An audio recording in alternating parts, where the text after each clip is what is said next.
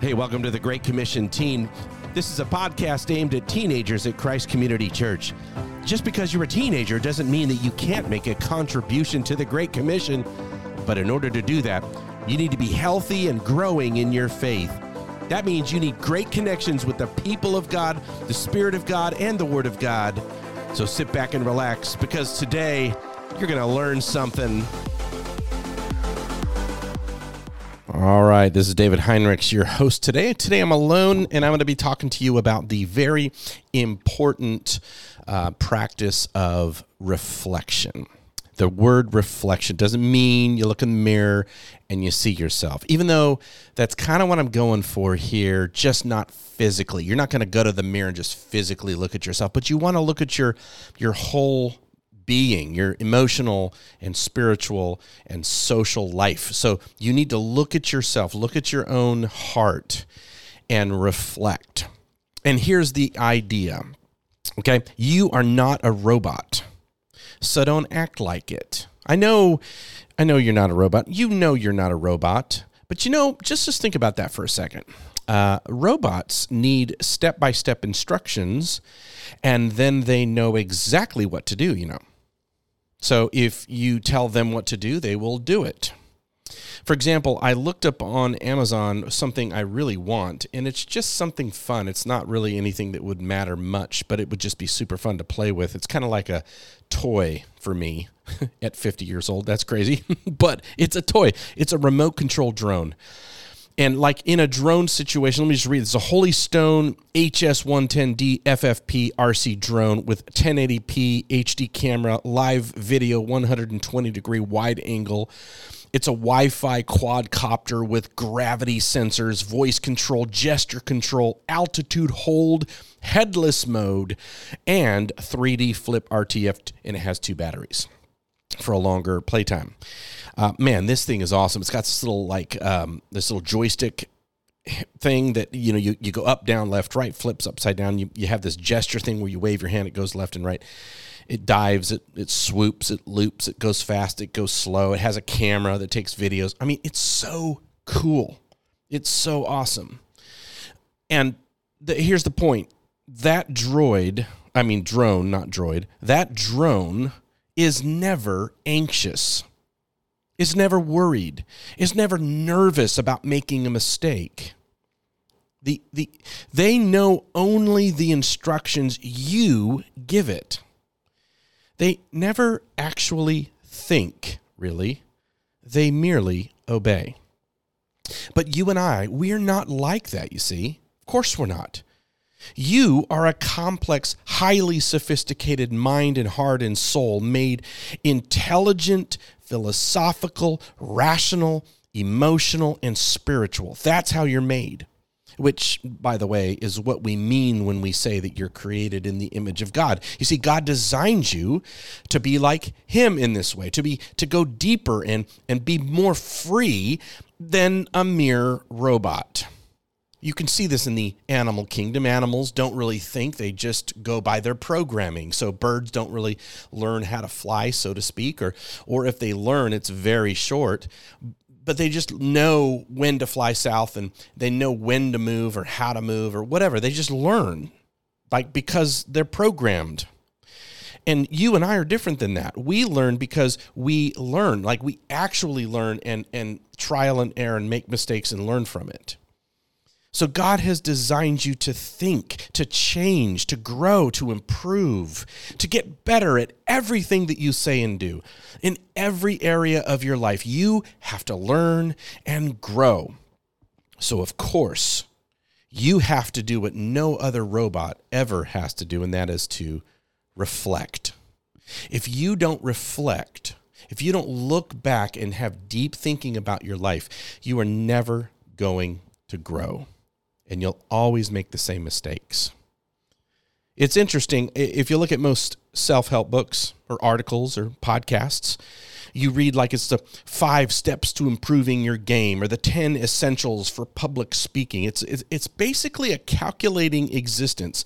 It's full of techniques. That what, that's what many people look for is just techniques, uh, making you essentially a robot But you're different than that. You need to go beyond merely techniques. So I want to mention a couple things and then I want to help you get started in this thing called reflection. So, first thing I want to mention to you is that you need time. Your life is so busy. It's so busy, teenagers.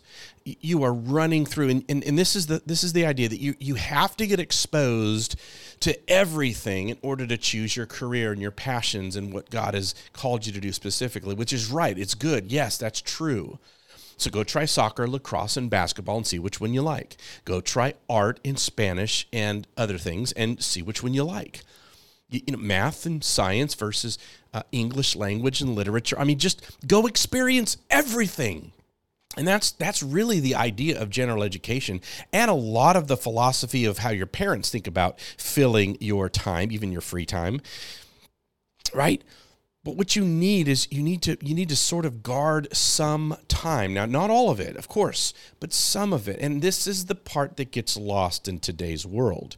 You need time. Let me give you an analogy to explain why you need time or how you need time. Here it is. Here it's a broken car versus a dirty car. So the car you buy, 16 year old, right? Your your car's either broken down or it's dirty. One is inoperable that needs to sit for a while and get repaired. The other is cosmetic and is done in 15 minutes at Splash and Dash. You know, you could even do a splash and dash run, splash and dash run on the way to the grocery store. I mean, guys, just think of the title Splash and Dash. But to fix the timing belt or the deep oil leak in your car's engine, you need to park your car at the mechanic shop for hours, maybe days before it is ready to go. Reflection is like this sitting just for a while. Now you can pace yourself, but but you know you don't need to sit for the whole day. But pace yourself every day a little bit. But but you need time. I like to take 15 minutes a day, one hour a week, and a half a day a month. That's what I do to reflect on my life. Time. It's not a quick adjustment or fix, but it, it moves you through deeper and much more complicated issues. Here's a good way to explain why reflection must take this time. Uh, because we are talking about foundational issues.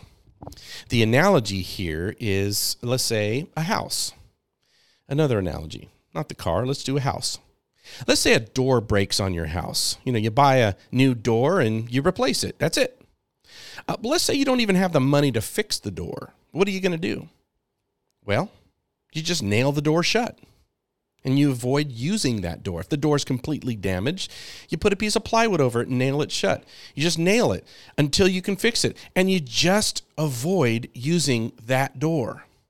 See, no other house, no other part of the house is affected, only that one door. There's no need to do anything else. But if the concrete foundation under you cracks and breaks off, then part of the house will also crack and break off right along with it. And if part of the house cracks and breaks off, the whole rest of the house that is connected to that part that is cracking and breaking off gets warped and broken. In other words, foundational issues, if they're not solved, will affect five or six other things in your life. So we got to get to these foundational issues in your life. What are those issues? All right, so let, let me give you a real life situation. No more analogies. Okay, let's say you fail at painting in art class. You just cannot do it. No matter what they try to teach you, you're a terrible artist and fail that portion of art class. This actually is what happened to me. this is not foundational, you see. You, you just avoid art as a life passion or an activity that you do, and you're fine. Good to go. But what if you fail, let's say, at reading? Let's say you cannot read words. What else in your life will you not be able to do well? You see how that's foundational? You, you can't read, you can't do anything else in, in education. Social studies, science, health, foreign language, English language, arts. 99% of everything having to do with college and a future career is connected to your ability to read. I mean, you might be able to find a job. But so much of your life is connected to reading, it, it's foundational. Now, in your personal life, let's think about your friendships. All right, th- this guy in math class that you see every once in a while versus your mom. Which one is foundational? Which relationship touches every other single part of your life? Which relationship should you give more time to? You see, obviously, mom versus this guy in math you see once in a while. So you've got to be really good at figuring out the ultimate foundational issues in your life, and you've got to pick those things and then reflect. You don't have to reflect on the, the, the, the trivial type things in your life, but, but get to the core of that. Ultimately, you know, you're created by God Almighty. And you need to reflect on God, not just yourself, but you need to reflect on God and His character as well.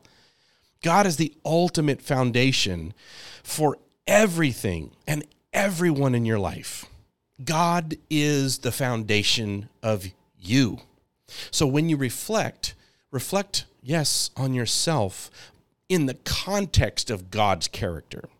Now, let me put this all together so you can begin reflecting. Um, here's a good example uh, start with a foundational issue in your life. This is what you do daily. Just think of the foundational issues in your life. Ask a question about why you feel a certain way about something in your life, or, or you need more time figuring this out because you don't quite understand how it works. This could be a sibling rivalry, how your brother and sister makes you so frustrated. Uh, best friend issues, issues with your parents and their expectations, uh, your fears of the future, peer pressure or the insecurities about way, the way you look. Pick one of those foundational issues that seems to be really bothering you. It could just be someone in your life that you hate. Why? Brainstorm questions. You can ask things like, why do I act that way? Why do I react that way? Why do I think this way or feel this way? And why does that behavior bug me so darn much? Uh, once you pick an issue and you've brainstormed about it, then you pray to God. God, please open my eyes as I begin the slow process of daily trying to figure this out. All right, then finally, pick a passage of scripture like the one that Paul preaches on each week. Last week it was Daniel 1 in Daniel 6. Or if you want to pick a psalm like Psalm 18 or 19, those are great ones, or 119. It doesn't really matter. Just pick a psalm. But but here's the here's the key. Pick 5 or 6 verses. Never feel like you have to finish the whole psalm or the whole passage. Keep it small and manageable for 15 minutes and just reflect. Reflect on the passage, reflect on your issue, and I think God will lead you down this road of trying to put the pieces together. Um, you could even Google Bible passages that are expressly or explicitly related to the issue that you've chosen to reflect on. Uh, and then weekly, you want to meet with someone or a small group to talk about your thoughts. Help them show you you. Help them show you you. You want to see yourself. You want to reflect. You want to see who you are, and they will help you. Let them see your questions you're asking about the foundational issue you've identified and, and just see what they say. Talk about it with your friends and try to understand what they think about it. Ask questions. This is so helpful. Ask questions and listen to the answers. Not everything you hear will be equally helpful, but begin the process and you will find great help there. And then monthly with a half day, you know, usually I like a, like a half a day or a few hours there. I, I find a great resource that speaks directly to the issue I'm reflecting on. I read it and I digest it fully. It might take me a few weeks to find that resource too. It's not something that happens overnight. So you ask your friend, you ask your mentor, you ask your mom and dad, you ask me, hey, what's a good resource to read on this issue? And I'll, I'll give you something, someone will give you something, or you can find it. So let me give you a, a very detailed example of something that you can start reflecting on today. I'm sure all of you kind of feel this way in, in this issue, and it might just be a good way to start. Um, so, for example, you, you could be struggling with what clothes to wear to school. Now, this is something that I really did struggle with as a teenager, so I'm really in the know about this. You know, you get super nervous. You've noticed that others around you don't think so hard about what they wear, but you tend to, you know, maybe your siblings don't care and you do. You, you're a little bit more in this area You know, so the issue is, you know, why do I care so much about what I wear to school? So you brainstorm questions and thoughts about that. Just brainstorm, put them out on a piece of paper. I want to look cool. I want to look fashionable, or maybe I want to look athletic, or maybe I want to hide some feature of my body that I don't really like that much. Or I want to look attractive to the opposite sex, to to some, some someone I might have a crush on, or I just hate my clothes because they're old, they're they're cheap. That was my thing. My parents bought me less expensive clothes and not the name brands. That's why I felt embarrassed. Uh, and I learned that that that had a connection because I was going to a school where there was a lot of rich kids, and I felt poor, and I didn't like feeling poor because I felt unimportant. I mean, this is part of reflection. You start to put the pieces together. Why is Nike the best brand? Why? What is so special about the Nike symbol or Adidas? Why, what is the brand that everyone likes, and why is it the Southern Girl t-shirts? Simply Southern, that's what it's called. Simply Southern t-shirt. Why is that so cool? I just don't, you know, just ask questions.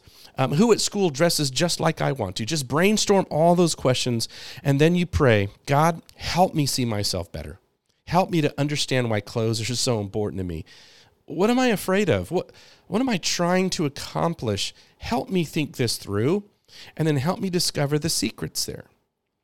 And then if you go uh, to a passage in Scripture, let's just go to Paul's passage, just Daniel 1. Um, 5, 6, 7, and 8. There's four verses here. Let, let's read it. The king assigned them a daily account of or amount of food and wine from the king's table.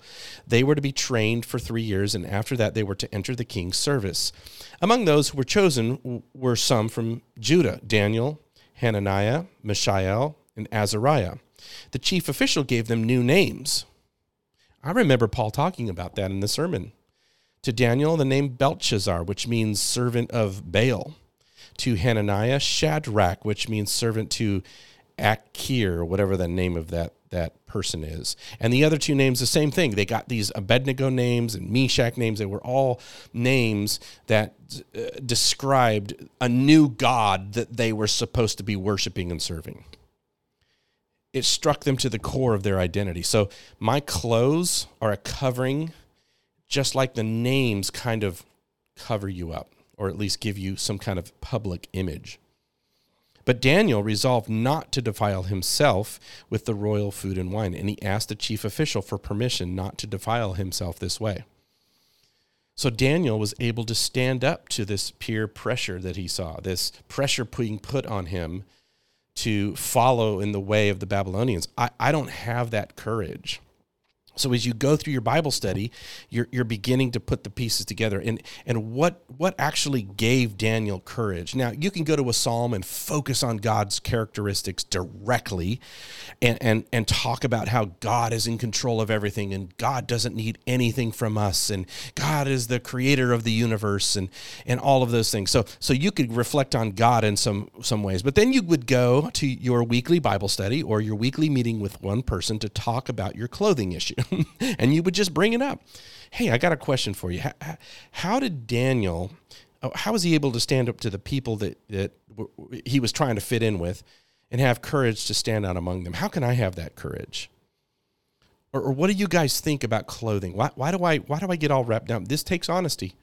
It takes a really solid relationship with someone that you can trust. It definitely does. You can't just sit in a closet by yourself and reflect. You have to talk to people. You have to get out there and have a mentor and have best friends who are peers, who are Christians, who can help you think some of this stuff through. And then that monthly thing, you know, the half day that I would I would read John Piper's article titled "A Letter to an Incomplete, Insecure Teenager."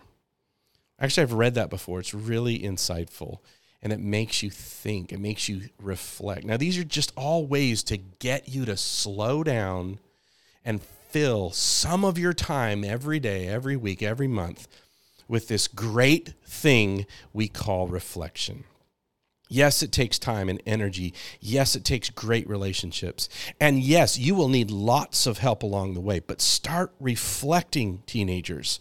This is why the devotion with the Lord every day is so important. Reflect, use your friends, use your mentors, use your time with the Lord, your parents and teachers, and let's get busy thinking about our lives. Don't live your life as a robot. So start reflecting today. That's your encouragement today from the Great Commission team. I hope to see you next time. Thank you.